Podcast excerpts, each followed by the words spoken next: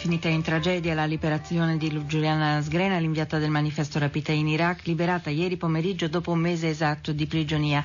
Una pattuglia americana ha sparato sull'auto che stava conducendo la Sgrena all'aeroporto di Baghdad, uccidendo un agente segreto italiano e ferendone altri due. Ferita lievemente anche la giornalista Fabio Sanfilippo. Come negli incubi peggiori è finita così con il grido di gioia per la liberazione di Giuliana Sgrena soffocato in gola, con l'uomo dei servizi Nicola Calipari che ha trattato e rischiato per il suo rilascio ucciso da quello che orribilmente viene definito fuoco amico. Ma cosa è successo a Baghdad nel pomeriggio di ieri? Poco dopo le 18.30 le agenzie battono la notizia. Giuliana Sgrena, dice la televisione del Qatar Al Jazeera, è stata liberata. Gabriele Polo, il direttore del manifesto, riferisce di un agente dei nostri servizi ucciso in un conflitto a fuoco. Si pensa nel corso di un blitz, ma non c'è stato alcun blitz. Giuliana è stata consegnata, lo dimostra il video diffuso ancora da Al Jazeera nel quale la giornalista ringrazia i rapitori per come è stata trattata. Qualche minuto e i contorni della tragedia si delineano. Un morto, altri due 007 feriti, uno è grave, colpito al polmone, ferita anche la sgrena. Un incidente, dicono gli americani, un problema di coordinamento.